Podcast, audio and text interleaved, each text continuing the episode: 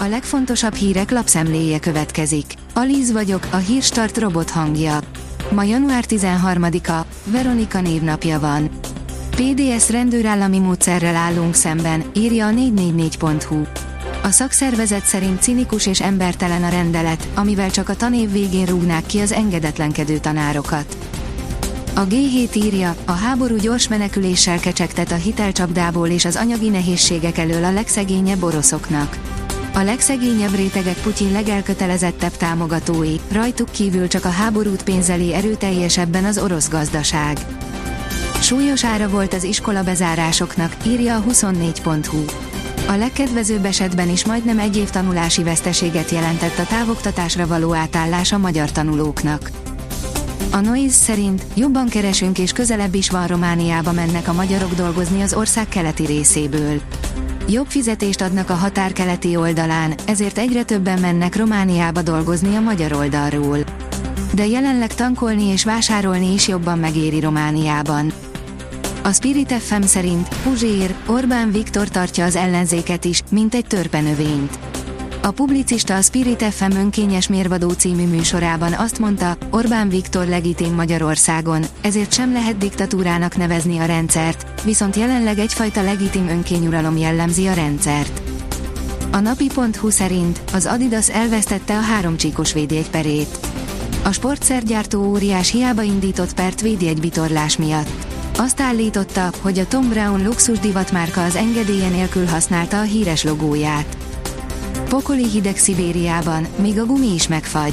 Az extrém hideget nem bírják az átlagos használatra gyártott abroncsok, és sorra mondják fel a szolgálatot, ami életveszélyes helyzetet okozhat a kamionsofőrök számára, írja a vezes.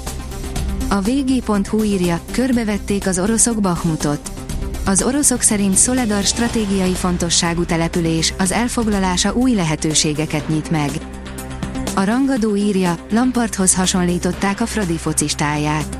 Vince beszélt a barcelonai időszakáról is, valamint arról, mi hangzott el élete meccsén a félidőben.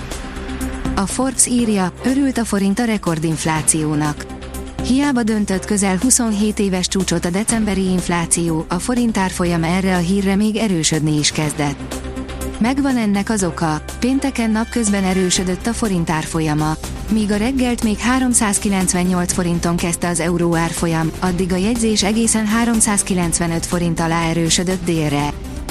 A növekedés írja, a Fanta narancs tartalma két EU országban 20%, 5% 16 uniós tagállamban állítják a románok. Románia vizsgálatot kért az Európai Unióban háromféle Fanta üdítőital esetében a termék összetételét illető eltérések miatt, miután a román fogyasztóvédelem arra a következtetése jutott, hogy a narancslé mennyiség országonként változik. Ő egy hormontörpe, egy csatornapatkány megvan, Messi miért hagyhatta ott a Barszát, írja az Eurosport. Lionel Messi 2000-ben még ifjúsági játékosként szerződött hazájából, a Newell's Old Boys korosztályos csapatától a Barcelonához. Ahhoz a klubhoz, amelyet 21 éven keresztül szolgálva egy időben a világ legjobb csapatává tett, és amelyben világklasszissá érett. A rangadó szerint lesz ideje gondolkodni a butaságán a Chelsea focistának. Ő a 22. olyan focista a Premier League-ben, akit az első meccsén nyomban kiállítottak. A kiderül oldalon olvasható, hogy szeles, változékony időt hoz a hétvége. Hazánk legnagyobb részén nem fogja zavarni az időjárás a hétvégére tervezett kirándulást, főként szombaton még napsütésben is lehet részünk. Vasárnap délután ugyanakkor északnyugat felől már eleredhet az eső.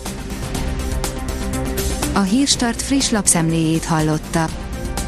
Ha még több hírt szeretne hallani, kérjük, látogassa meg a podcast.hírstart.hu oldalunkat, vagy keressen minket a Spotify csatornánkon, ahol kérjük, értékelje csatornánkat 5 csillagra. Az elhangzott hírek teljes terjedelemben elérhetőek weboldalunkon is. Köszönjük, hogy minket hallgatott!